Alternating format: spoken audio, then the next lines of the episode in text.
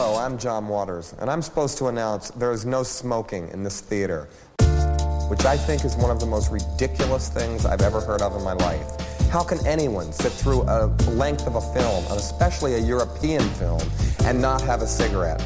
But don't you wish you had one right now? Mm, mm, mm, mm. And I'm telling you, smoke anyway. It gives ushers jobs, and if people didn't smoke, there would be no employment for the youth of today. So once again, no smoking in this theater. Mm.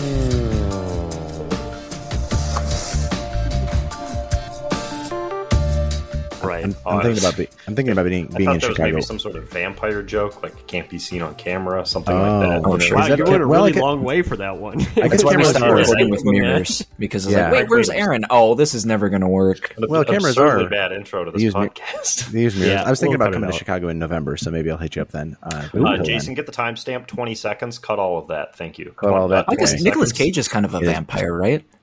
Nicolas Cage has been a vampire many times. T B F. He's playing Dracula times? In an upcoming twenty twenty-three He's film. He's playing who? Just on his Wikipedia. Yeah. He's playing Dracula, the the, the vampire lord himself. Dr- Dracula. Is, is anybody... Did he said it just super weird. That? No, no, no. Yeah, I, I heard you it. Said it. You said it like Dracula. A Transylvanian. Yeah. He's playing Dracula. Okay, this is this is Trilove, a literal roundtable podcast about movies we saw or people we met at the, or through the Trilon Cinema in Minneapolis, Minnesota. You can find us on Twitter at Trilove Podcast. You can find the Trilon itself at Trilon dot org, where you can get tickets and information about showings and cool goings on at the Trilon. Uh, I am not of this earth, and I am uh, Jason Daphnis. You can find me on Twitter at Nintendoofus. I haven't been on a recording for two weeks, but that's like a decade in horny podcaster years. I'm Cody Narvison, and you can find me on Twitter at Cody underscore BH. Hmm. The idea of sacrificing children in my honor annoys me greatly. I'm Harry Mackin. You can find me on Twitter at Shiitake Harry.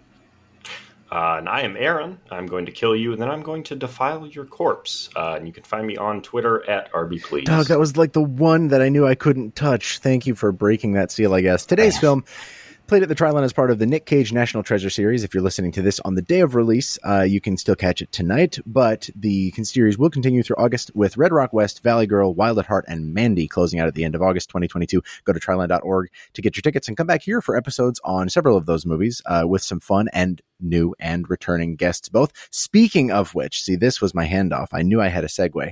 Uh, we have a gr- brand new guest for this episode. Um, Abby, introduce yourself.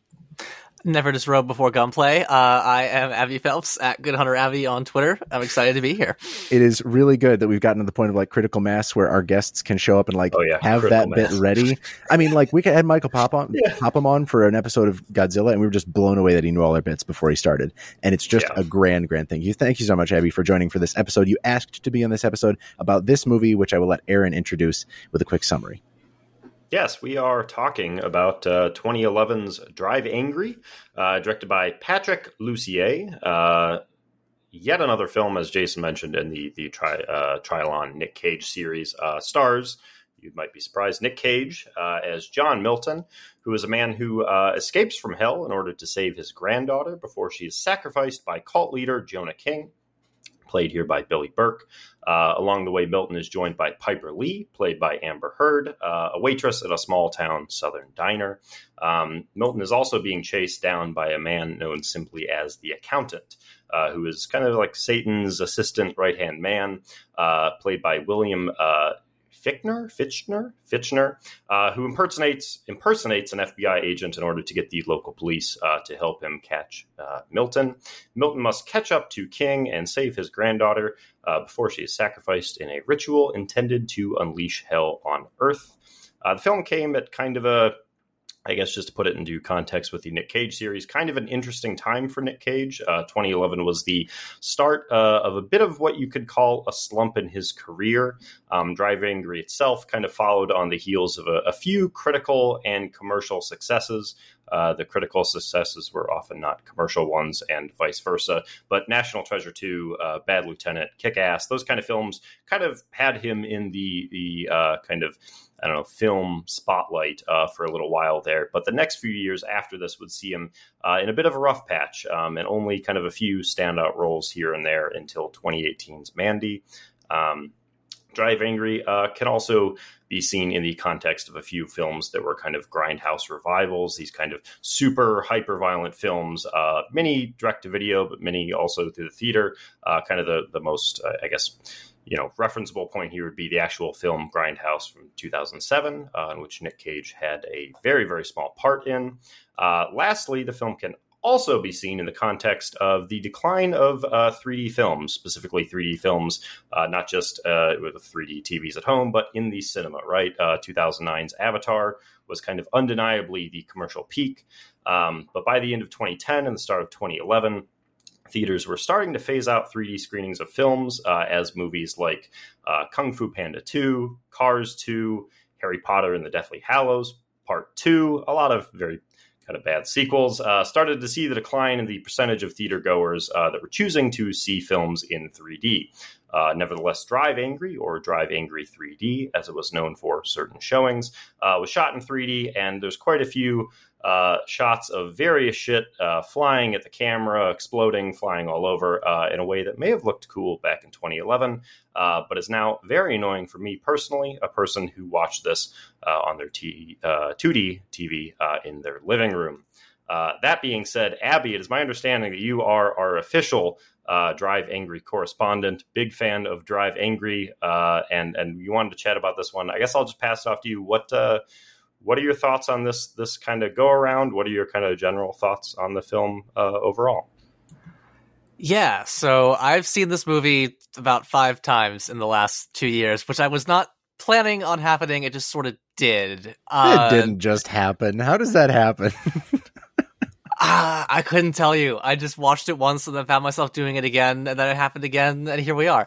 Uh, yeah, this is a piece of shit movie that I love so, so much. Like, everyone involved in it is just on the perfect wavelength. Like, Cage is playing the straight man, um, which is definitely not one of his more interesting roles, but he's holding it down. Amber Heard recognizes that this is basically mud wrestling, and she's bringing that vibe to it.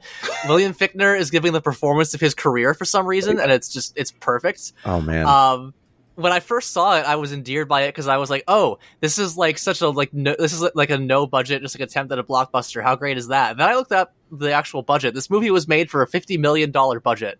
So, like, yep. That's almost endearing in a different sense, where it's like you had all this money and you still didn't know how to make a movie. And yeah, it is not one of Nicolas Cage's best films, but it is absolutely in like his five or six most entertaining films. And that is enough for me. Um, I love it dearly, and I'm very excited to talk about it more with all of you.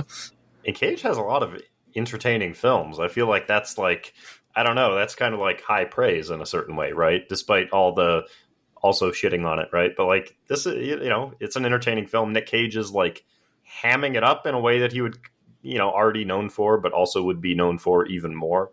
And like, I don't know, I, it's like, I absolutely agree that like, it is kind of a piece of shit, but also like very entertaining in a weird way. Mm-hmm. Um, I, I agree completely.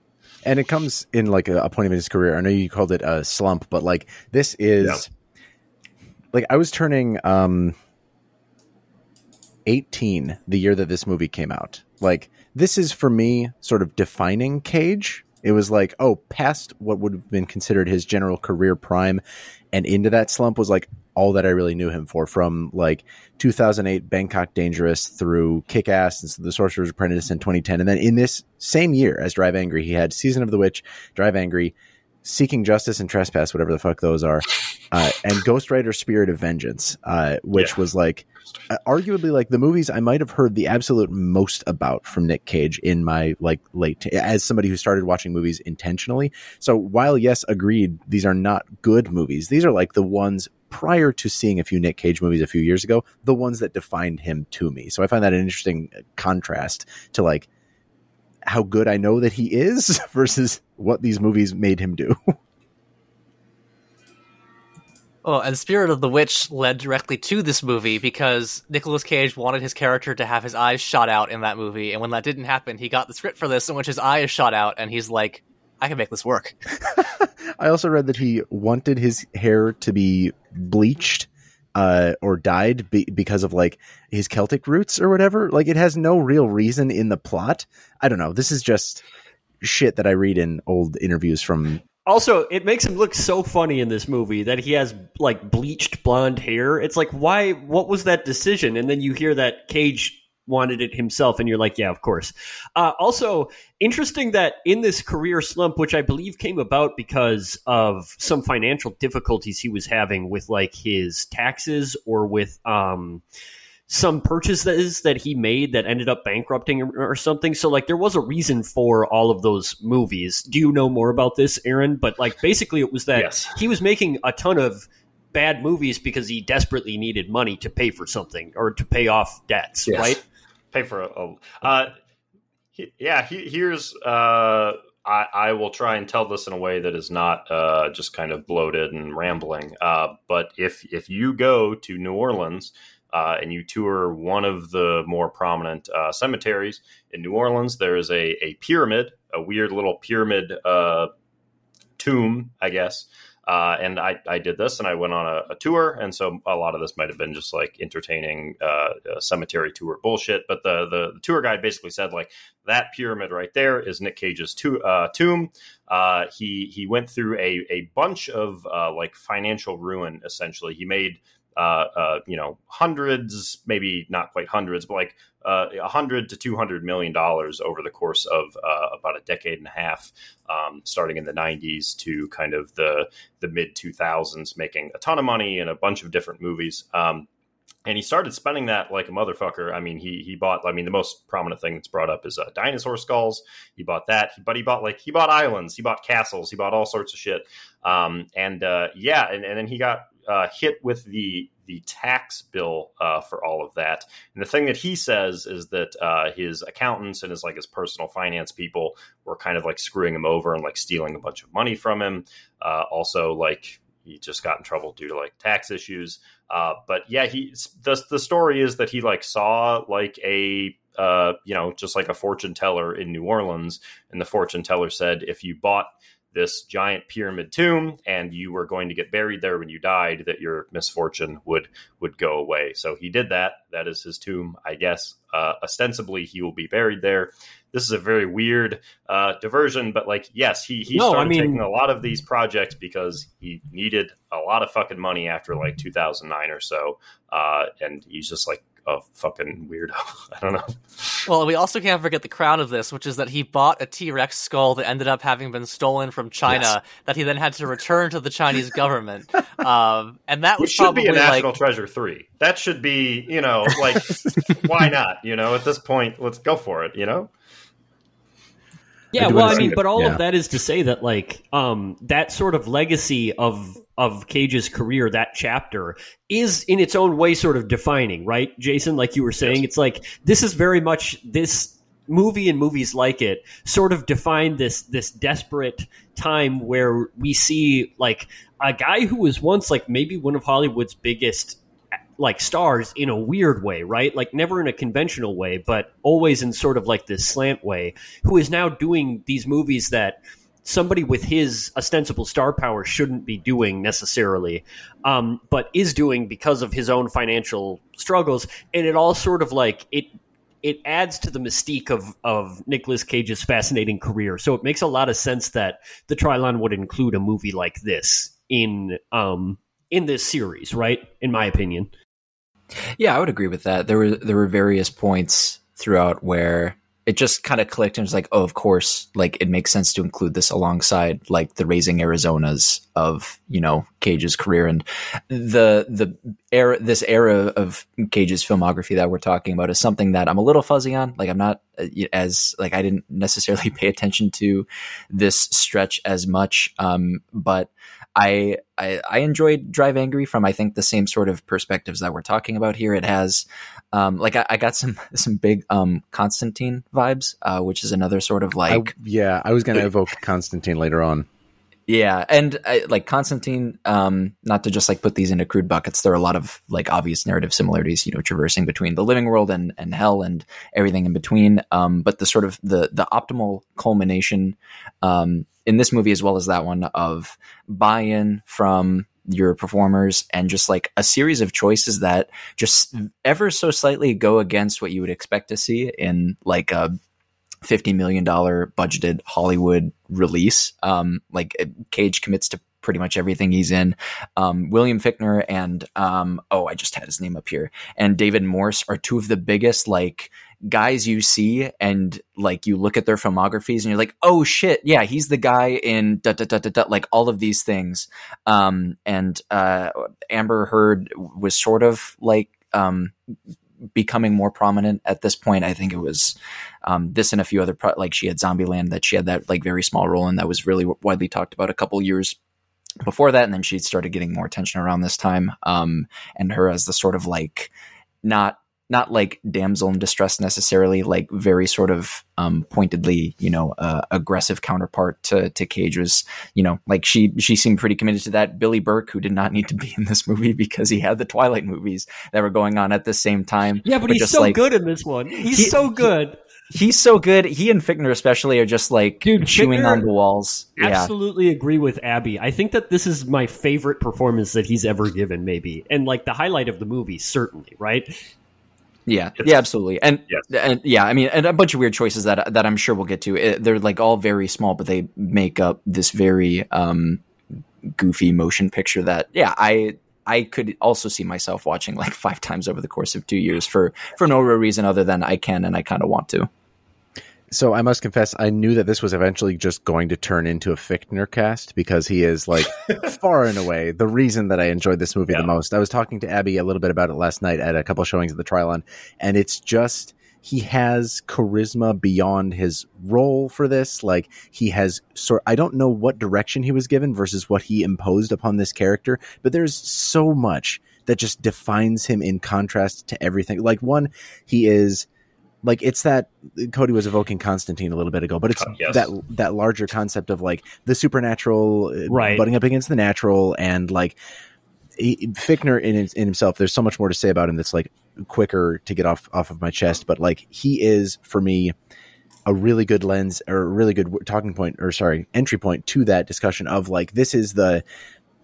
There's that Neil Gaiman ass Constantine yes. ass thing where like Sandman motherfucking yeah yeah, yeah but, absolutely but, yes but like all of the like generally you could say that any of those things they they like smash this concept of like fanfic versions of theology with uh, like comic book like wish fulfillment for this bloody revenge opera thing right uh, and if I had known I did not know anything about Drive Angry if I had known when I was going in that it was going to be Uh, one of those, I would have had different expectations. I would have thought about it differently, but learning that it was what it was along the way, I guess from the very first monologue with Fichtner, where he's talking about like, you know, nobody gets away from hell. I was like, what the fuck are they talking about? How nobody gets away from hell? forty-five minutes later, realize exactly why he's saying that. Um, the thing that those movies do, minutes? It took me forty-five minutes. That's after every, that's after they've already said I'm Satan and I'm from hell. Um, uh, yeah. the, the thing that all those movies do, like all those works that, like, I'm thinking even broader to like Harry Potter and Doctor Who and Buffy the Vampire Slayer is like, they juxtapose all those things. They put those arcane things in front of a modern lens to try and like give them depth, to try and pretend that like, oh, the things that you know have depth because they are like, there's something going on in the background that you don't know. Um, this movie kind of shies away from that for most of it. It doesn't like ignore Ignore it, but it does not make it the point of the thing. Uh, the movie could exist without that. It wouldn't be fun. It wouldn't be good. It wouldn't be better, but it could exist without that. And it's like, rather than trying for a certain form of surrealism, um, they're just, it's like, it don't, doesn't carry a whole lot of that pretense. It's still got those plot elements, but it just lets, like, I guess my point is, if this movie had been made another five or six years after it was, Ryan Reynolds would have been in Fichtner's role, and it would have fucking oh, yeah. sucked. It would have yes. sucked ass so hard, and it would have been the worst. I would have been the worst thing in the worst movie of whatever year it released in. But the fact that they made it when they made it, in between like the heyday of sort of Whedon bullshit and uh, you know, I don't know, some of the more postmodern what Gaiman's trying to do now with his stuff. Kind of lets it be in that weird space of we're adopting the aesthetics, we're letting this be a Bayonetta-assed movie without like without sacrificing the fact that William Fichtner can also be sort of like hell's number cruncher, and he can have these weird idiosyncrasies that like where ev- the end of every line that he gives, he pauses for like three seconds before the last word. Like six times in this movie, it's like very conscious choices, like Cody was saying, very conscious choices that go against what you might think flow in a movie that make it, I think, much more fun than it could have been. Your your Ryan uh, your Ryan Reynolds uh, reference is very yeah. funny because R I P D, the classic film, would, yes. is kind of him doing that. Maybe I know it came two years after right? this, though. It was two like twenty thirteen. This. Yeah, I mean yes. counter counterpoint though. If this yeah. had come out in twenty sixteen, John Wick would have come out, and so they definitely just would have cast Lance Reddick because, like, this is already sure. a John Wick mm. character. That's why this character works so well, is because it's the one part that's like, hey, we're going to do, like, a weird sort of, like, very arch gothic lore alongside this, like, butt rock movie. I, yeah. But I, it, it really does kind of prefigure a lot of that stuff, and it works really well for that. Um, I really loved the Or I really disliked the first act of this movie, like when it was getting started. All the like Texas stuff, the like Amber Heard beating up slash getting really badly beaten up by her boyfriend, like the whole sort of like conservative fantasy of like a tough broad who like like drinks hard and, and parties hard and, and doesn't take shit. Nuts. Yeah, yeah, doesn't take shit yeah. from anyone. I was like, I was really like, oh God, is it one of these movies? Is it like a like um. you know, a, a Texas movie, sort of, so to speak. But then it really like pivots hard in the second and third act and basically becomes like kind of a Ghost Rider movie slash kind of a John Wick movie. Um, and it gets really weird and really um, sort of interested in being this, uh, yeah, like the, this gothic sort of horror action movie. Um, and I ended up being so charmed by it. Right? Like, especially Fichtner, like we said, Billy Burke too. Um, I even think Nicolas Cage's performance in this is really charming in its own way. Um, and uh, I agree with Abby that like, uh, I, I think Amber Heard is really underserved here because her character makes no sense. Like, why does she keep hanging out with Nicolas Cage's yeah. character? She has one little monologue about how it's like, my whole life has been about nothing but waiting. And now I it know. means something. And it's like, it's so lame. It means like killing cops. Uh, which like cool based. That's yeah. great. But like, and, and just like this, this sort of like fight that you have nothing to do with is, is how you're deriving meaning for your life. And then the funniest possible conclusion happens right at the end of this movie, and the sort of gender politics that this movie is all but about, where Nicolas Cage has to go back to hell and he just gives the baby to her. And he's just like, well, you're a woman. You were looking for a purpose. Now you're a mom to this baby. Anyway, and it's, and it's a fraud. Ya. And it's fraud anyway because he's not dying. Like they talk about how you can't kill a right. dead man. It, it, it's not the well, end he, for him. He has to go back to hell, right? But but still, it's just like, hey, like random woman who helped me and who I really screwed over a lot in this movie. The rest of your life is now about this kid that I'm leaving you with. I just thought there was something almost charmingly self-aware and funny about just how shafted Amber Heard's character got in this movie, where it's just like, look, this is a movie about the, the dudes, all right? This is a movie about hell dudes rock, and uh, here's the baby for you, female character. Jesus Christ. Well, and honestly, that's one of my favorite parts about this movie is that there's not a single thought in its head. Like there, there is no point to any of this. There is not a single theme you can take away from this movie. It is just things happen for one hundred five minutes. Yes. And like, if it tried to have a point, it would be more lame. If they tried to like somehow graft a moral onto this Constantine, if he got hit in the head with a shovel movie, it would just, it would be lesser for it. I appreciate that all it is is just like a big monster truck rally and then everyone goes home. That, I think we're getting at exactly why I love this movie so much, because it has no sense of import or pretense about those things. It is literally just what you see on its face is what it is. Yeah, and I think, uh, you know, the only, in my mind, thinking back on it, the only like sense of morality we have, and it plays into, if we want, if it's, maybe it's too generous to call it like meta text, but, you know, not to just go back to William Fichtner, but obviously I want to go back talking about William Fichtner, but like, on some level, it's almost like the, the movie realizes how cool uh, William Fichtner's character is and just like his presence. And of course, he and Nicolas Cage would team up at some point. Just like, wait, wh- it's so, why do you guys want him?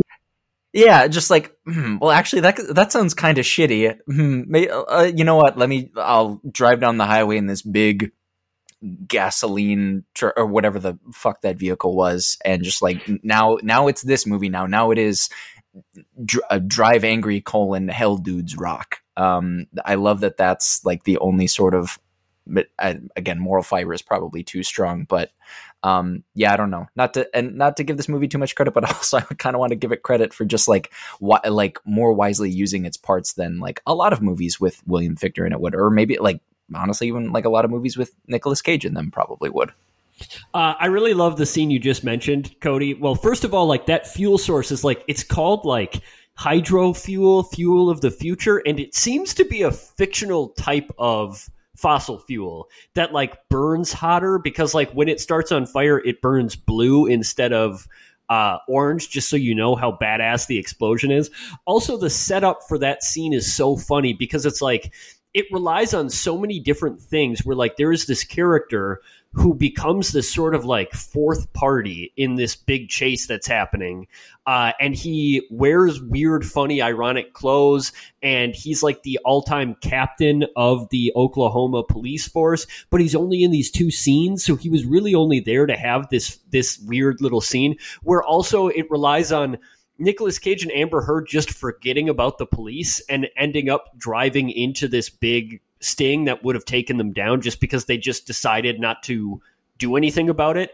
And that is why they need the accountant to come and save their asses, which he does in a scene that like at first doesn't make any sense, because he's ostensibly, the accountant is at this point still ostensibly their enemy, but he just like drives through the police force for them and lets them go. And we're like, what is going on? It doesn't make any sense. And then like that plot line is just gone. And eventually it's resolved where we understand that the accountant is actually helping Nicolas Cage at this point. But it was so funny that in the middle of this, it was just a totally perfunctory feeling action scene, right? Where it was just like, even as the scene I was going, I was like, why is this happening? And, you know, very similar to the way I was like, okay, why is Amber Heard still going with Nicolas Cage, right? Like at, at one point she like, sh- she is part of this giant gunfight. And then he literally just like leaves her at this hotel and she's like, where are you going? And I was like, oh, I'm going to go find them. You want to come? And she's just like, yeah, I guess. And it's like,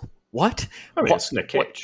I guess. Like, yeah. I would, well, that is yeah. The other thing is that everybody in this movie is constantly talking about how hot Nicolas Cage is. And it's one of those movies where it was like, man, maybe in the nineteen eighties. It's like a like, Steven Seagal. It's like a modern yes, Steven Seagal exactly. movie. Everybody's like, that man's so badass. And it's like, no, that's, that's Steven He's Seagal. Not it, really. Yeah, yeah exactly. It's like seventy. Yeah.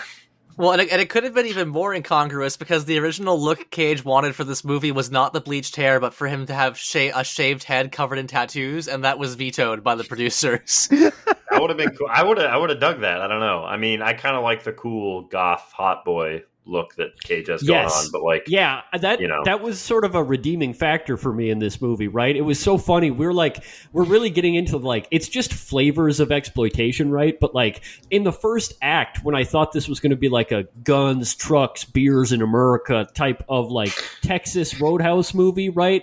Where like, oh, it's it's all about like like. taking down the, the big badasses by being even bigger and badasser and having bigger dicks, right? And I was like, oh no, this is going to be kind of obnoxious. And then literally they physically transport the movie from Texas to Louisiana so they can get into like Satan worshiping voodoo shit. And I was like, oh, now this is my stuff. Like yeah. This is the e- exploitation bullshit that I I'm all about. Roadhouse. Yeah. No, I, I don't, I don't want to see like, like, Uh, fucking rebel flag, like a neocons. I want to see like devil. There's the shot of the, right? the guy's wallet who has the Confederate yes. flag yes, on yeah. there, and I was like, oh, I don't want. That's, yeah. No, exactly. It's like that's what I thought this movie was going to be, and then I'm so glad that it, like it pivots and like now we've got a, a bad guy who killed Nicolas Cage's daughter and made a walking cane out of her femur that he just walks around with. It's like now we're talking movie. Now I'm on board. Although, speaking of dick measuring, it is very funny the repeated lengths this movie goes to to emphasize the fact that the villain, in fact, does not have a dick anymore. Uh, yes, that's supposed to, that's supposed to be so bad for him, right? It's supposed to be yes. like the ultimate refuta- refutation of like everything that he stands for is the fact that his dick was bitten off by Nicolas Cage's daughter. He wanted to open the gates to hell to just release demons. He j- like. Was it was it super clear to she anybody was, else? Yeah, he they were going to like, I guess grants of immortality too. It's like it, the plan is just if we release the demons, then we become the new demon lords because like Satan is just going to be okay with this. Uh, not, not a lot of thought put in. Yeah, yeah. yeah. Well, it's so funny that that dude is getting cucked on every level constantly in this movie, because like they even take the time to explain that his plan isn't even going to work. The accountant is like, in one of the funniest scenes in the movie, in my opinion, the accountant is just like, oh yeah, the devil, he's just a warden of a prison. He's sort of a, he's a yes. quiet, thoughtful dude, very well read. And uh, this whole plan, people sacrificing babies to him, it, it really just pisses him off. That's why I'm here. Uh, like, they're not going to do anything. Uh, they're just going to kill a baby. And, and the devil doesn't like that. So I'm going to stop him. And it's just like, so this guy really had absolutely no sort of, there's a really funny moment where like Amber Heard is like, no, it's real. The demons are real. They're going to be able to bring them out. And the accountant and Nicolas Cage are both just like, oh, no, yeah. no, don't worry about that. That's fine. It, it is a very, uh, I think Neil Gaiman is probably the reference here, right? Where it's like all of this like occult supernatural stuff is filtered through very uh, kind of like mundane, everyday uh, lenses, right? Where like the Satan's right hand man is an accountant, right? And he wears a suit and he like, Uh, he flips a coin, right? But he, he's he's he's like anything sort of like mystic about that is kind of reduced down to like something mundane. Similarly, like Lucifer has like a kind of a, a similar thing. He's like not there, right? But it's very much like, uh, oh yeah, he'd really be upset about all this child sacrifice. And it's like, I, are we supposed to imagine like him just in like a library, just like reading books? Like what what is the image of the devil here that we're given? Yeah, um, I don't. I, I kind of dig that, but it does, you know. As someone who like grew up reading like a bunch of Sandman, that feels very like decades ago. And it feels like there, there were a bunch of movies probably just trying to save on like C G I from like, I don't know, two thousand ten to like two thousand sixteen that were chock full of this kind of stuff. Just a lot of demons wearing suits, uh, you know, not actually menacing, but kind of maybe in a yeah. menacing sort of manner. Oh yeah, we we can't really give this movie credit for being original, right? Because no. like this is no, so I mean, done over. But but for me, it's it's the way like uh, Aaron's saying, it's the way that it kind of makes fun of that concept that works for me. I know that again, it's not even original in that, but the way that like it is not only just making fun of that concept, like William Fichtner as the accountant, he is as like flamboyant and idiosyncratic as you can make somebody in that kind of a role. And he's sort of owning it. So it's sort of like, we're poking fun at the idea that this person is like the number cruncher, the people eater, the bean counter. Uh, and the fact that like Satan is actually not pleased by what Satanists are doing on earth, essentially, uh, like the way that it undercuts those things, again, not original, but it, it works for me. Uh, because it does, it, it seems like the movie doesn't even particularly care about whether or not that works. Like we have adopted the aesthetic of the thing without properly grokking the underlying implications of that, I guess. Just the fact that it does not seem to care any more than I do in the moment. We're on the same page, movie. Like, I now enjoy what you're doing here because you don't really care what you're doing at a certain point. You right. have you have Amber Heard's character just saying yes to a thing based on nothing. Like no character, no nobody changed any anything about how they felt about the, the the goings on in the movie between when she's like fears for her life and when she is completely and totally on board. She just, again, like Harry said, she just kind of becomes and assumes the woman's role as like childbearing homemaker because that seems like she should. I, I, I don't know. It's it's so stupid. Well, and Amber Heard herself said the reason she took the movie is that her character swears in every single line, and that was compelling to her. So, like, she and the writers put in the exact same amount of thought to the character, and that's kind of beautiful. It is. It's a beautiful synchrony. Yeah, I know. I mean, she's so game in this movie. I think she does a great job. She has some, like, really brutal action sequences that, that she seems really committed to. Um, and yeah. she, you know, I I think she does a really good job of being the... It's just... it's.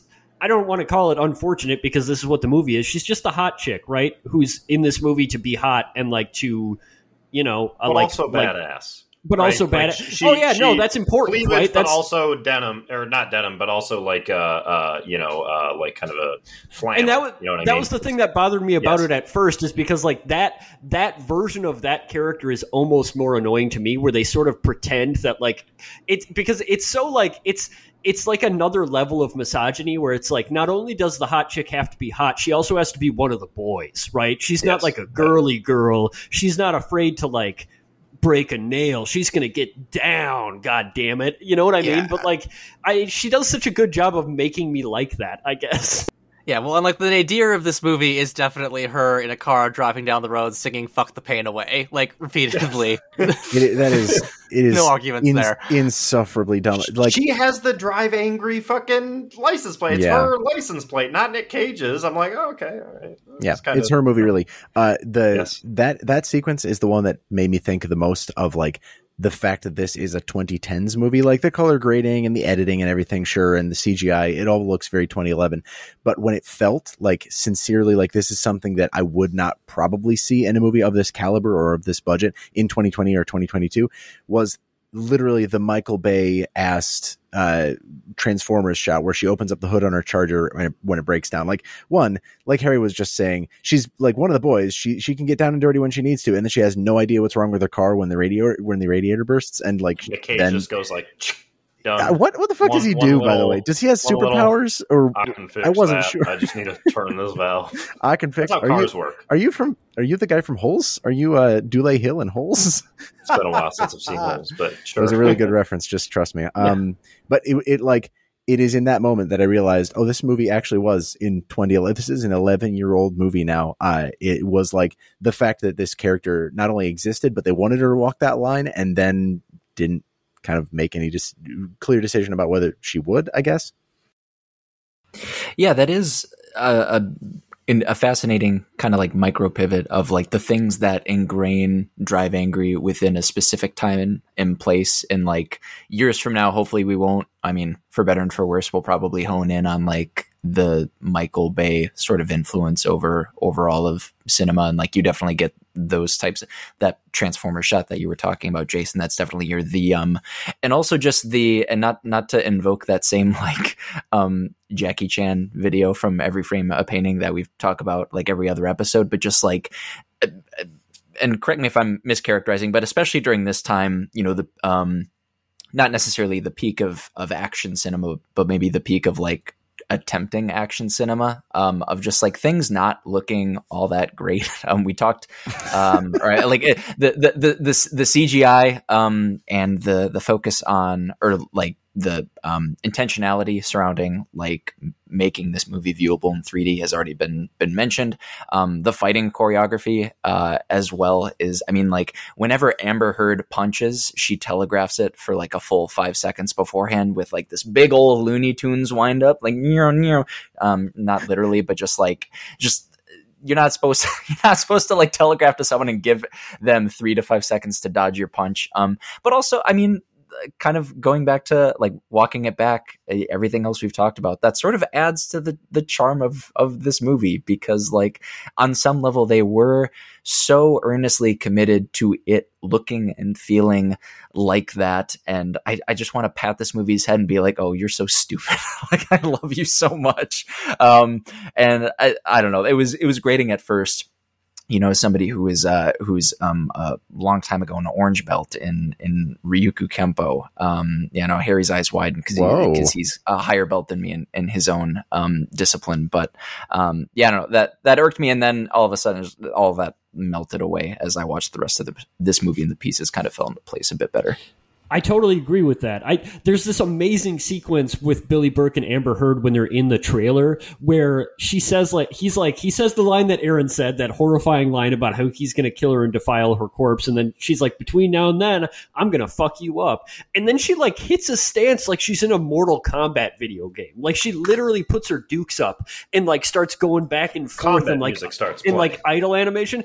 And then Billy Burke, like he like does this thing where he like, uh, like does his, he flourishes his gun and then like holsters it. And then he gets up and he starts doing it too. And it, like, I honest to God thought I was going to see like a night, like ninety-nine time come up in the, the top of the screen and like a big fight indicator to come up. Slowly yeah. it, like it yeah. really, yeah, it really looks like a fighting game. Um, I, to sort of like a, a really good encapsulation of what you were discussing with the, like, that sort of disappointing but maybe appropriate lack of inspiration uh, this movie has in terms of its own fight choreography. The the most probably like stylized and iconic action sequence in this movie is straight up stolen from Shoot 'em Up.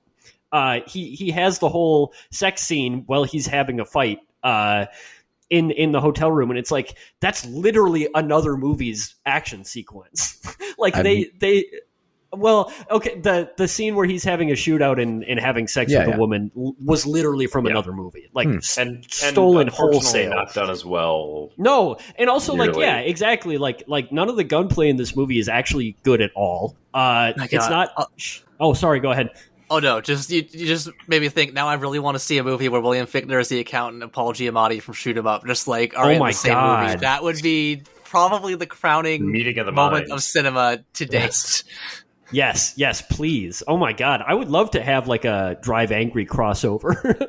uh, but but that is just to say, like Cody, I think I agree with you that like I think that I found the fighting in this movie, that all of the action sequences, like very very uninspired, like almost like ridiculously uninspired, especially for a movie that has so little else going on. Like you really you really thought that at least like if you're going to be an action movie, like make the action scenes really great. And none of the action scenes in this movie are memorable. Um, there aren't even any like really cool kills. There's some really good gore, I guess, uh, but it's nothing, nothing that's like amazing, uh, in my opinion. But like, how can you be mad when you can tell that the real reason why this movie was made was to do silly uh, three D effects, right? Like at one point, Nicolas Cage fires his gun at the camera and all of the bullets like come streaming at you. And you're just like, oh, I get it. I'm supposed to be wearing big dumb glasses right now so that I have to like dodge the bullets myself or something. And, or like, exactly like every time something explodes, the fucking like fender or whatever just flies at the screen. And you're supposed to be like, oh, look out. Uh, or like when Billy Burke dies and, and he dies like nobody else in the movie and his body just like erupts in like holy light and like his bones fly at you. And it's like, oh, I get it. There was no reason for any of this except that they wanted to make it three D. Uh, so it was just like the dumbest possible motivations. And like, exactly like you said, Cody, it's like when the movie's that dumb, you almost have to like go to bat for it, right? It's like, oh, I see what you were doing. You were trying to be this stupid and you succeeded. So congratulations. Yeah. I'm mostly just in awe of the fact that like, not that this movie got made, but the fact that they got that much money from the studio to do it when it is mm-hmm. so plainly incompetent.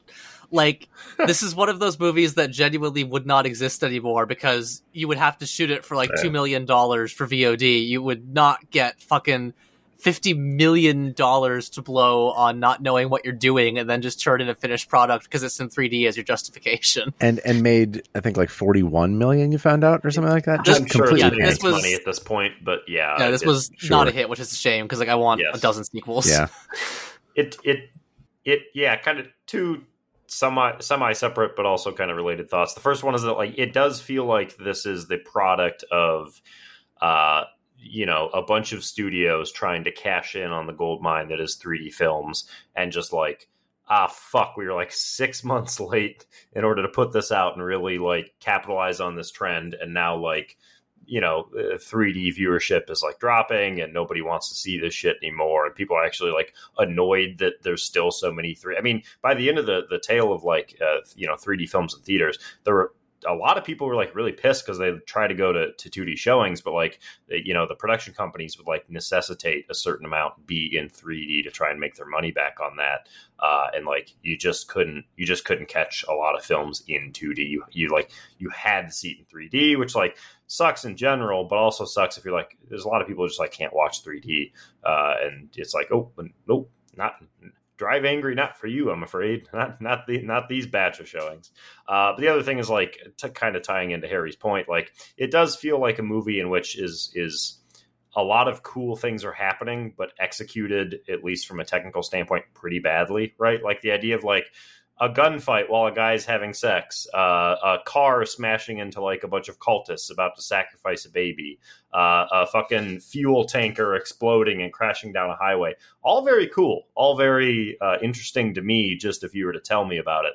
Uh, but then like the execution is like just very two thousand eleven, like, ooh, yeah, not, Not yeah, good, a lot of cuts, really like impossible, cuts. impossible to parse scenes, particularly the final fight sequence uh, where Nicolas Cage just drives his big car through the former prison and just runs over a bunch of people and shoots a bunch of people. It was like, and I know we do this way too much, but like I was thinking about the last sequence in John Wick, the first one, where he drives his car and kills a bunch of people. Yeah. And it's like, what a fucking miracle it is that that movie looks like that when like this was this was par for course, right? It's just that like, man, action movies were really in a bad spot for a while there, I feel. And this is a, unfortunately a pretty good example of that, where it's just like, like you kind of have to like just imagine that what you were seeing was executed well, like you said, Aaron, and then it would be pretty cool. But like what you're actually given here is is not, uh, I think. Even worse, though, is like the a lot of the more mundane scenes that are maybe a little bit similar are also kind of the scene where Amber Heard like catches her, you know, fiance like cheating, and then she like punches him one or two times. Even the way, I mean, the way that Cody described it is like a, a Looney Tunes sort of like wind up, set up shot for that punch. Like even the way that that is filmed is like, yeah, you got to do a little better than that. You surely you could you could figure out a way to to shoot a woman punching a guy twice, uh, just a little bit more competently than what's done here. Uh, nope, nope, afraid not. Uh, Abby, do you have one more dog pile before I actually like absolutely counter this whole argument of the action scenes being bad with one great example? No, yeah, I will say, like, even just outside of action scenes, like the shoddiest part of this film, which is hilarious, is when they are allegedly in this strip club bar, and it is insanely obvious this was a reshoot on a green screen. They didn't even bother to composite correctly. It's it's very charming, but it's also like you you couldn't have spent the money just a little better, guys. Here's here's the thing. Uh, this isn't my example, but y- those scenes are incredibly ugly. The rest of the movie is pretty ugly too. So it's not like we're dipping the bar way too much lower below like our standard already. Steady. Yeah, I, I don't think it like peaks at a certain level of ugliness. Uh, but my example that I think, I like, yes, by and large, the action scenes not incredibly well directed. More they get by on their stupidity than on their like beauty. This the sequence that we were talking about earlier with the police stop and William Fichtner coming by in the gas truck, that is maybe a perfect action scene. I understood everything. I read everything. He does the John Wick thing where he walks out of the car as it's screeching by, but he does it onto a cop car. That's that is and, that is and the then they take very flips, cool. yeah. flips with like inches to spare over the Charger's hood. It's it's a, literally a perfect. I don't agree sequence. with you on the rest. The rest it of that scene like is shit. pretty bad too. But the the scene where he steps out onto the car, inspired. That is uh, you very know good. Bonus points for that. The rest of that scene, I don't, I don't agree with you at all. Very, but, very good. Uh, but also, like, look, I mean, we've, we've, we've kind of been hit. I, I don't agree with you. I think that scene is like not great, but also like, I don't know. I had a good time. Oh, watching not, it. not, not the scene, just, just the action movie. sequence. Right. Yeah, yeah, yeah, yeah. Well, like, I mean, and that's.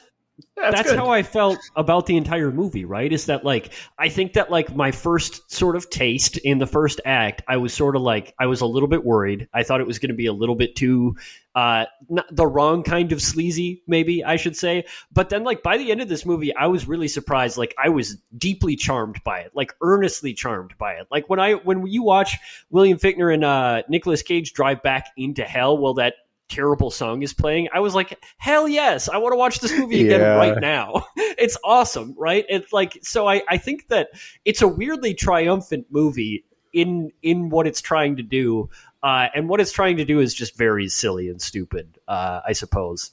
Um, Agreed. But hey, is, you know, is trying to waste money, and it did that spectacularly. If you're going to really waste money, waste it like this. Yeah, to uh, to Abby's point, like, how did this movie get made like earnestly though? You know what I mean? It's like, what was, was the direct, because the director didn't do anything.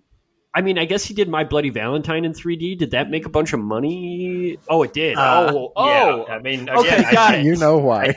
I, I think yeah. it's a studio being like, look, three D's hot, and well, hopefully it still will be in on a year and a half when this movie's done with right. So like literally in real time while I was this is his follow-up to My Bloody Valentine three D, which cost fourteen million dollars to make and made one hundred twenty million.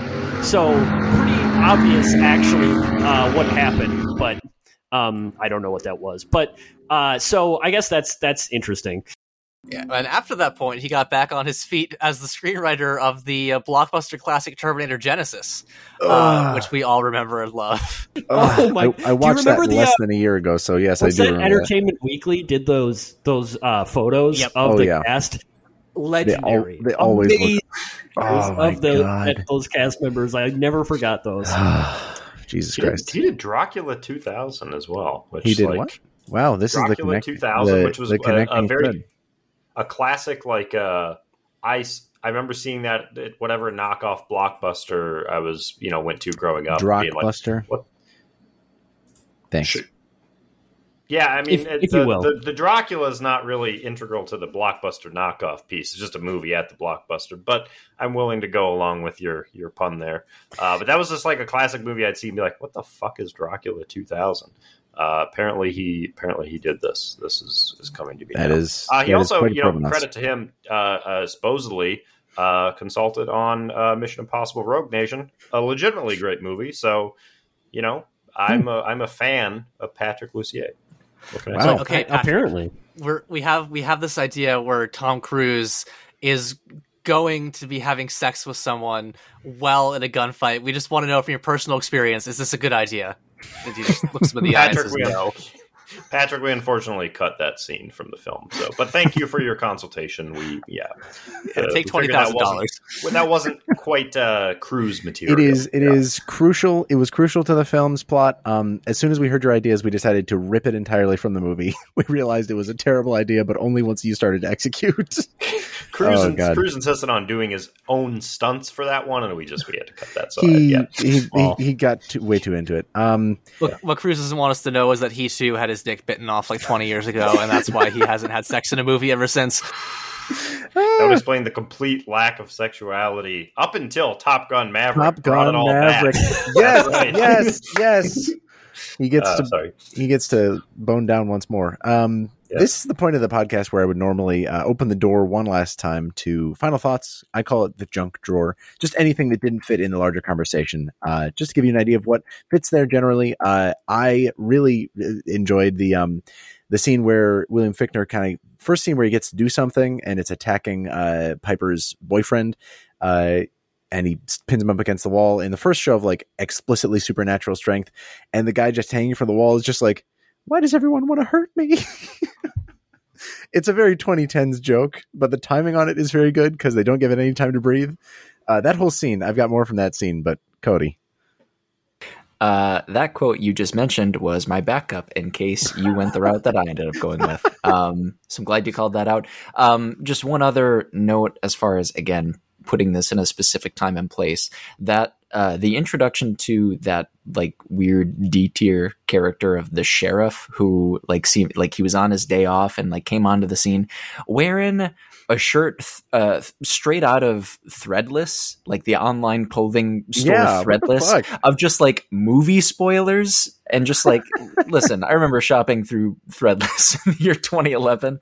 I was a college freshman once upon a time. And it just like, I remember looking at that just like, wow, th- this is such a, I was what, like, I was what, wondering what, what made, what made them want above everything else? Why, why would you want the sheriff to be wearing a movie spoilers, like shirt in a movie like this? Could have been wearing anything else. Um, it, that hit me in a, in a funny, but ultimately, well, in a weird way, but ultimately a, a funny, good I'd way. I'd forgotten that. Yeah. In a deleted scene, Amber Heard shows off her Think Geek merch collection. Uh, yeah, I, uh, damn, I had a thing and then I lost it. Alas. That is how this podcasting thing goes quite often. I will say, yes. Just as a quick shout out to that actor, the one who plays the, um, the sheriff, I'm looking for his actual name right now. Uh, but he is from Halloween three Season of the Witch. Uh, he oh, was wow. the main Tom guy. Atkins. Tom, thank Tom you. Atkins. What Incredible. I remembered the thing, which is just that we mentioned, we touched on it earlier, but one of the bonuses in this movie's favor is it really is fun how little regret it has over killing cops. Like, yes, Amber Heard yes. like shoots two cops in the face, and then it's just like, well, you're a wanted fugitive now. Yeah. We've got to keep on the run. Like, there's no moral quandary about it whatsoever. In for a penny, yes. in for a well, pound, Piper. Well, and like, like also they, they sort of play with that because like later on the the when they bring back that D D-tier sheriff character. Like, there's this really ghastly joke that is, like, recurring in this movie about how he's like, now remember, boys, when I say aim for their tires, what I mean is blow their heads off. Now remember, now aim for their tires, everyone. And, like, they keep bringing it up. Like, at one point, uh, a cop, like, sticks a shotgun in Fichtner's face, and he's like, you want me to shoot out his tires, Cap? And so it it is, like, it's, like, accident, like, it was very clearly just like the screenwriter having some fun and, like, wanted to, like, characterize a character in a funny, yeah. interesting way. Like, he had to do his version of the sheriff, but, like, almost accidentally becomes, like, this funny anti-cop movie because it's just like, oh yeah, all the cops can't wait to kill people. Like, they're all so excited to join this chase and take down Nicolas Cage. Uh, and when Amber Heard kills two of them, it's just fine. Like, there's no problem there whatsoever. Uh, it yeah, that, that part does legitimately rock about it's, this movie. Its casual crassness about it is very refreshing. Um, the other sm- two very small things. Uh, Nick Cage's, like, misogyny spider sense in the scene where Amber Heard is beating up her boyfriend, and, like, she's she's sort of tearing ass. She's, like, beating the girl who who's cheating with with him. Yeah, who's cheating on her with him. Uh, he's beating at her, and then he throws back a punch. Uh, the boyfriend throws back a punch. And to this point, Nick Cage has been off in a phone booth doing some shit off screen completely. And then as soon as that happens, as soon as she hit the, hits the ground, he just whips in the most dramatic, like, his hair yes. flips away, and his he eyes does the eyebrow. He does the eyebrow up like he's Dwayne The Rock Johnson, where I he's like, love... somewhere a woman is being hurt. I just love that his misogyny sense starts tingling for that specific moment. Um, And what, the line that defines this movie to me is that same scene with William Fichtner. And uh, it's it. I think Tom, Todd Farmer, one of the, like, writers of this movie, I think, played the boyfriend. Anyway, uh, he's confronting the boyfriend in his apartment. Uh, and the guy's like, some other sumbitch just came by, you know, beat the shit out of me. And, you know, I called them sumbitches. And he keeps using the word sumbitches. And, and William Fichtner sort of, like, mocks him by starting off a sentence with the word some bitch, but he says it in the most goofy ass way that I actually clipped. Just reference. Some bitch.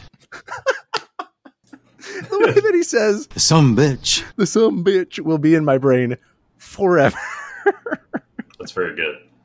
Oh yeah. Boy, that was my last thingy. If anybody else has, it was really, it was really great to see Fichtner in this movie because he's one of those yeah. actors who, like, I always forget that I'm a big fan of his, right? But then he appears in, like, yeah. a scene, like in Dark Knight, right? And it's just like, oh yeah, I love that guy. I think he's yeah. great. Uh, but I'm look, so I'll probably forget him about him again. Uh, but next time I watch this movie, I will, uh, I will be reminded of that beautiful some bitch.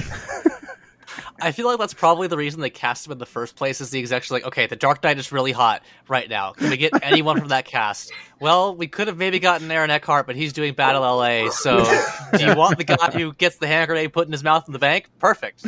Let's print it. It's, yeah, they had to go down, like, you know, nineteen, nineteen spots. All on right, the Christian Bale. Like, well, oh, no, he'll never do it. Nah, I'm afraid not, yeah. Ugh. Yeah, Morgan it, Freeman it's, passed. It's, yeah, it's just it, it's great to it's great to just, like, see him every once in a while and be like, oh yeah. If nobody else has any final thoughts, we're gonna segue to the last segment of our show. Let's do uh, it, Harry.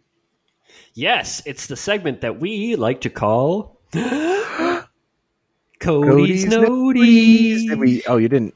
We didn't get the, the chorus. You didn't prep didn't Abby. Prompt it for the guest, yeah. Yeah. I mean, you know. Abby, oh, is that Abby, my job now, too? What do I yes, gotta do? Like, I never up for you? Do you want to take a take two? God, take I do two. all the work around Take here. two, Abby. If you're okay oh, sure. with it, turn on your mic and get ready. Abby, would you like well. to, would you like to join us? Yeah, you don't have sure. to. It's not, all right. And thank what you. is the what is the cadence in which this intro is usually done? I just uh, it's I, a, it's I, a, I gotta it's know. It's a lot like the sister sister theme. Uh, if oh. you not you know you, if you if you're familiar with that classic television you know, program, you know. uh, it's this segment we're doing the second take now. Uh, is the segment we like to call. Cody's Noties. There we go. Fuck yes. Wow. Thank you, everybody, for that hellish introduction. I mean that in a good way. Um, get it. Today, we'll be taking a, a slight branding detour into a segment I like to call Drive Love. Vroom, vroom, baby. Uh, what I'll do is present a series of prompts somewhat related to, you know, movies that focus on drives, drivers, driving, any other permutations you can think of. After each statement, I will ask y'all in alphabetical by first name order to respond. And so I have that down as Aaron, Abby, Harry, Jason. You can check my work on that, but I th- I think I got it pretty correct. Uh, you'll get a point for every correct answer or closest to the correct answer, and the person with the most points at the end will win. As always, Trivia Mafia rules apply here, so use your noodles, not your Googles. With that, let's go ahead and jump in with our first question. We'll be starting with Driving Miss Daisy, um, perhaps against my better judgment, which co-stars Morgan Freeman. How tall is Morgan Freeman, Aaron? Get, get, get away from the mouse. Let go of the mouse. No, no, no. I mean, I'm not. Uh, th- wow, that really, t- that you know, that really took me. I knew I was up first. Uh, such a tall presence, you know. But I, he's not. I know. I he's not a short king, but I know he's not a super tall king. I'm going to put Morgan Freeman at exactly six feet. Six feet, says Aaron. All right, Abby. How tall do you think Morgan Freeman is? I'm going to say six one. All right, we got six one. Boxed etched, in on the first question. Etched in concrete. Yeah, this is going to go for me. Bomb. Uh, it's called good gaming. Uh, Harry, you're up next. What is your guess? I'm going to do five ten. Harry says five ten. And Jason, where does that put your you, guess? You know what I'm going to guess. It's five eleven, baby. All right, Jason says five eleven, baby. I don't think he's shorter. I don't. I don't think. I don't think he's six two. I really don't think he's six two. All righty. Well, hey, we'll soon find out what the answer is when I read it uh, in a few moments. Going off a few sources on the internet, Morgan Freeman is reportedly, allegedly, six feet two inches tall. Morgan Freeman. Uh, I joke about. I like that I joke about being boxed in, and Jason's like, "I'm going to box myself in." That's my. That's going to be my strategy for this question. Yeah, I, I really would have done the same thing, Jason, because yeah. like I did not think Morgan Freeman was that tall because I remember him Six being shorter two. than Christian Bale. Isn't he shorter than Christian Bale? No, Christian that, Bale that's a different set of noties, my brother. Yeah. Okay, that's uh, right. I, uh, Cody, is that a quiz question? Can I look up the height of Christian Bale?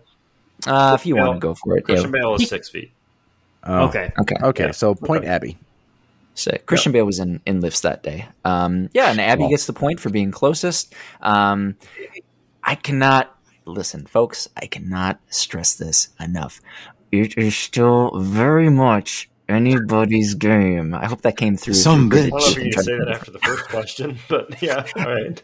Yeah, like listen, you can't let people guess your next move. Um, but our next move will ultimately be pivoting to question two, which uh, will allow us to hit on one Mulholland Drive, which I don't know if anybody here is familiar with that film, um, but it was directed by David Lynch. And now, again, we're all about informing people of, of various things that uh, people might not be aware of. And in case y'all here don't know, in many IMDb profiles, uh, that's the Internet Movie Database. They've got a section dedicated to, to trademarks of a particular artist. What I'm going to do here is list three David Lynch trademarks per IMDb. Two of them are going to be real. One of them is going to be fake. And your job will be to pick out the fake trademark, starting with the first trademark here. I'll read them off one at a time. First trademark. Find small town U S A fascinating. That's the first one. Second one, never explains the meaning of his movies. And then the third trademark here, quirky, strained voice. So those are the three trademarks. Aaron, which one of those is uh, is is a falsy-walsy? Uh, those are all accurate to Lynch. Um, I'm gonna I'm gonna go with the first one, I think. I, I honestly, props to you. Those all seem real. So good job, Cody. You're getting too good at this, maybe. I'm going to go with the first one. That's the fake one. Small town. All right, first one. Yeah, small town U S A finds it fascinating. All right, I got that etched in concrete. It's on a mountain somewhere. Uh, Abby, over to you. Which one of these trademarks do you think is not for real as far as IMDb is concerned? I'm going to go with number three. All right, Abby is going with uh, uh, the quirky, strained voice. Um, Harry, what's your guess? I'm also going to go with number three. That seems like uh, classic switcheroo of the adjectives. I bet there's something about his voice, but quirky and strained were invented by Cody. I'm calling my shot. Okay. All right. I got you locked in as well. And Jason, you have the opportunity to cover the spread or go a different direction.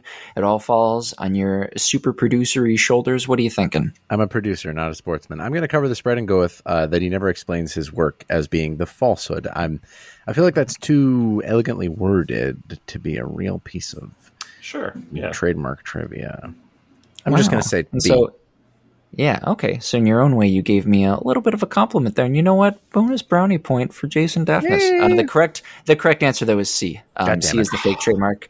Um, I I did indeed tweak that one, um, though I think ultimately this is maybe a little less believable. Um, the original trademark, uh, trademark, and I quote, reads, quirky nasal voice. Quirky nasal voice. I can hear that, yeah. yeah.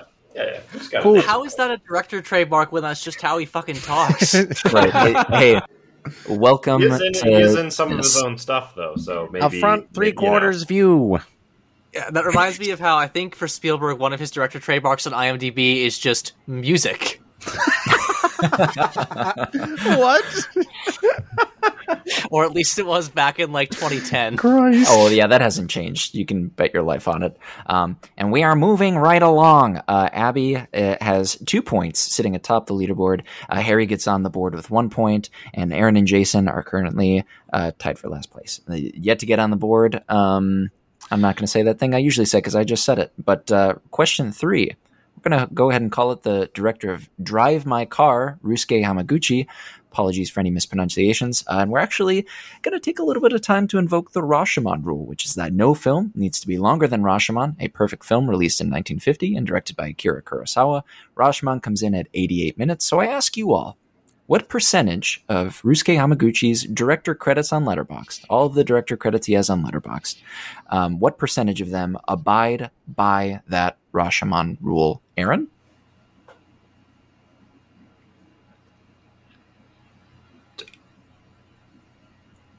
Uh, this this eighteen. you you answering this question uh, does not no abide by the Rashomon rule. You've taken eighty-eight eight, minutes. Eighteen percent. Eighteen percent. Says Aaron. Alrighty. Um, got that locked in. Abby, what are you thinking? I'm going to say zero percent. zero percent. Strong. Strong. Long fucking movie. Does it, yeah, are we counting short films or feature films only? All director credits on Letterboxd. Oh. Which puts Harry's guess at... Uh, ten percent. ten percent, says Harry. And Jason, where does that put your guess? I am going to shoot for the stars. It's fifty percent. Jason says fifty percent. If you would have done like nineteen or twenty percent, I would have killed you. I'm just letting you, I would have slit your throat next well, time I saw you. You're already ready to kill me over the five eleven thing. That's true. Well, yeah, it's a shame that this is an audio-only format. So maybe maybe think of something else to do, Aaron, um, for, for content yeah, reasons. Me. At least you can hear it. Yeah. Bling, bling, boom. That's the sound guns make. And this is the sound I make as I reveal the answer. Of the twenty-four films directed by Ryosuke Hamaguchi that are included on Letterboxd, ten of them come in at or under eighty-eight minutes, which gets us to forty-one point six six six, repeating, of course, percentage. It should be noted, um, I probably don't need to, to say it, just given the trajectory of everybody's guesses. Um, all of his most recent and or well-known films are two hours plus. In some cases, they are three right, hours or yeah. longer. Um, are but, all of the uh, uh, ones that aren't short mo- short films? There, there's a mix. I mean, I mean, none of them are like two or three minutes. I mean, you got some ten to like twenty minuters. There's one that's like, uh, or a couple that are in the realm of like forty to sixty minutes. Oh, okay. Um, I, I didn't, I didn't dig too deep to see what those were all about. It seemed like, yeah, I mean, the intent was for some of them to be like feature length projects, but that was before he had like a runway, and it was just kind of like, well, whatever this ends up being, throw it up on Letterboxd. Um, sure. My publicist and these dumb people can use it in their silly game. Um, I, I want to see all of those. Interview. I like that. I like that guy quite a bit. It's gonna really yeah. shoot him to, to another level of popularity with this quiz quiz show. I think this quiz this quiz question here that's really gonna be good for his career. I think. Yeah, and ours as well. Um, yes. Scare quotes careers. Um, but yeah, for for question number four, just using that momentum, uh, we'll give the film Drive a shout out. Drive, uh, for those unaware, stars Ryan Gosling, and similar to what we've done in previous games, I'm gonna read off three quotes allegedly uttered by Ryan Gosling, the star or co-star of Drive. Um, you know, co-star. You got Carey Mulligan, you got Albert Brooks in there. Ron Perlman, sure, two of these utterances that I'm about to read off will be for real. Again, allegedly. Don't sue us. We can't pay you anything. And one will be fake. Your task is to pick out the fake utterance. So I'll read off the three quotes and leave it to each of you to pick out the imposter afterward, starting with the first quote, which I will read now. When I was six, I'd get in my red Speedo and do muscle moves. I didn't know everyone was laughing at me. That's the first quote. Second quote. For now, I'm just going to keep doing the work and hope I don't get fired. If people want to put me up on their walls, I'll love it. That was the second quote. And third quote. The theme for me is companionship and the lack of it. We all want that, and we don't know how to get it. So which one of the three quotes is um, there just to, to, you know, give you incorrect vibes? I'm trying to think of different ways to say these things. Aaron, what's Three. your guess? I'm going, I'm going the third one is the fake quote. I'm feeling confident. This will not win me the game, but put me on the board, I think. All right, Aaron goes with number three. Abby, what's your pick? Uh, also three. Also three? All right. Harry and Jason, we've got, you know, spread covering on the docket, just throwing that out there. I just, I would be remiss to not, you know, it's a crucial part of the metagaming at this point in the, in the Noties um, canon. But uh, all that said, Harry, what are you what are you leaning towards? I'm going to go with number two, and I'm going to say instead of "I'll love it," he'll he said something else uh, about being put up on people's walls. That's my called shot this time around. Gotcha. All right. Another wow, another patented Harry Mackin called shot. Um, Jason, what shot are you going to call for this question? Now I'm stuck because I was going to. I was going to go with B for the exact same reason. I think it must be like, I'll accept it. I'll tolerate it. I'll, I'll, I'll be okay with that or something. Uh, but my, my inner pedant is like, cover the spread, cover the spread, go with A. I'll go with A. I'm not going to win this game anyway. Well, I'll go with A. Uh, before I reveal the answers, just a quick little reminder to everybody. This is still very much anybody's game. Ho ho. Hi, everybody. Went to Mickey Mouse territory for that one. Um, the, uh, the imposter is the third quote. Uh, so see, the real quote is as follows. The theme for me is love and the lack of it. We all want that, and we don't know how to get it. And he goes on to say, and everything we do is some kind of attempt to capture it for ourselves. See Ryan Gosling in the upcoming Barbie film. Um, I will be seeing that without hesitation, just for what it's worth. Um, quick recap of the scoreboard. Uh, Abby holds a commanding lead with three points. Uh, uh, Aaron, Harry, Jason are all tied with one point apiece in the next slot behind. We've got one more question here. And for this fifth and final question, beat, beat. We're going to call out the film Taxi Driver. And Taxi Driver was directed by, by one Marty Scorsese. Maybe you've heard of him. And written by Paul Schrader. Maybe you've heard of him. Uh, so naturally, there are a number of profane elements. My question for you all is, how many times is the word fuck and its various forms used in the film Taxi Driver? Whomever is closest to the correct answer will get four points. The next closest will get three points, and so on and so forth. So again, reiterating the question, um, film Taxi Driver, maybe you've heard of it. How many times does the word fuck and its, you know, derivatives? How often is that word used in the film? Lot on the line here, as as high as the stakes ever get on this silly show of ours. Um, but Aaron, what is your guess? ninety-six. Aaron says ninety-six. All right, if Abby, I get a ninety-five and a ninety-seven. seventy-two. All right. God damn it! I was going to guess seventy-three. seventy-two. Uh, Harry, what are you thinking? seventy was literally going to be my guess. Uh, let me think. Um. I'm gonna do. I'm gonna do uh, fifty-six. Give a little runway there for, for Abby, and also like maybe maybe it's the thing where like this is actually ironically less yeah. fucks than most Marty scripts. We'll see. Maybe it's mostly a lot of bastards, things of that nature. You know, mm. uh, we'll find out soon enough. But first, Jason, what's your guess? The final guess in the game rests upon your athletic shoulders. eighty-one. eighty-one. Just cutting the so, difference. Just doing my job. Just the poop smith. The poop smith. That's from something, right? I'm vamping a little bit as I tabulate scores. That's from Lone Star Runner, baby. Yes. Oh, okay. Yeah.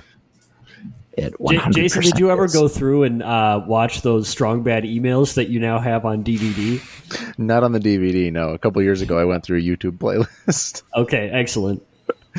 uh, Brilliant. Hey, speaking of things, I've got some things for y'all, and the things are the results of this game. I just want to say in advance, thank you all very much for participating. This is a lot of fun, as it always is. Based on research performed by various members of the internet community, I cannot stress enough that I did not go through and watch Taxi Driver and do a head or hand counter or whatever of all the times fuck was said. This is secondhand information passed along to me by the the, the web gods. Um, but based on tabulations somebody else did, Taxi Driver utilizes the word fuck thirty-three times. thirty-three. So where that puts us, where that puts us. So the, the closest guess was Harry with fifty-six. He gets four points for that, plus one point from the previous, previous questions. That puts him at five. Uh, Abby, three points before this. The next closest guess um, was seventy-two. That's another three. So Abby ends up with six. Um, Jason with the next close beyond that gets two points plus the one from before, puts him at three for the game. And Aaron, uh, bringing up the rear with ninety-six, he gets one plus the additional one that he had. So that puts him at two for the game. So Abby six, Harry five, Jason three, Aaron two, Abby wins. Thank you. This has Woo-hoo! been my love. Vroom, vroom. Vroom, vroom. I beat Aaron, and that's what matters. Uh, congratulations, Abby. Why? First first time Thank around, you. you got the gold medal. Holy shit. Well done. Uh, before I can only we go downhill from here. Don't worry, it will. Uh, but not just yet, because we have an episode to end. Uh, where can people find you on the internet? Where do you want to plug? Uh... Yeah, I'm on Twitter at Good Hunter Abby. You probably won't see me there that much as I'm taking a break from Maine, but that is kind of the only... Uh, well, creative endeavor. Fuck off, Abby's Twitter account. But that's like the only outlet that I really have at the moment as far as things going on. So if you want to see me being grumpy about movies, that is where you can find me. There or at the Trilon Cinema once in a while. Uh, thank you so much, Abby, for being on. Hope you come back again sometime. Uh, check the calendar and let us know what you want to uh, watch and talk about. Uh, and I'm talking to the audience when I say that. Uh, it really is fun to have new guests and stuff. So, hey, check us out on Twitter at TriLovePodcast. Uh, get in touch at TriLovePodcast at gmail dot com. I don't plug that one very often, but some people do send emails there. Uh, you can check us out there. You can check out the Trilon at trilon dot org. That takes us to the rest of the Nick Cage series, and we'll see you there. Look out for our episodes on those and for some fun off schedule, off rails programming here and there with uh, new fun guests. My name is Jason Daphnis. I help make this show. Uh, you can find me on Twitter at Nintendoofus. Thanks so much for being here, Abby. Uh, I've been Cody Narvison. You can find me on Twitter at Cody underscore BH. Yeah, thanks, Abby. That was really great. Uh, super fun to talk about this one with you. Uh, by the way, Jason, we do have another guest in the wings, perhaps. I did the thing where I looked at the TriLove Twitter account because I wanted to see if somebody liked my tweet, but then I saw that we had a message, and I don't respond to those messages because it scares me to talk to strangers. Cool. So, uh, but you, it also it got rid of the notification, so I'm just letting you know now. Oh, that's cool. That, Yeah, so I make love sure you that look, this is on mic. Make sure that you look that up yes. later. Uh, yes. I've been Harry Mackin. You can you can find me on Twitter at Shiitake Harry. Or uh, sometimes I tweet from the TriLove account, but don't try to get in contact with me there because I will not respond because it does frighten me. Cool. And my name is Aaron. Jason, can you come do my laundry? Maybe some other chores just while we're reminding you stuff. Maybe you can clean some of my yeah, dishes. I'll be I'll be there in six and a half hours. Okay, cool, cool. Uh, you can find me on Twitter at R B Please. And on the note of reminders, here's another one for y'all. Since the birth of time, humanity has endeavored to restrain evil men in prisons. But ever since Cain fled the murder of his brother, evil men have fled the walls of punishment. So it doesn't matter if you're a badass motherfucker on the run because you think you're better than everyone else and somehow entitled to do what you gotta do. No. Because you see, badass motherfuckers are never fast enough. In the end, they will all be accounted for.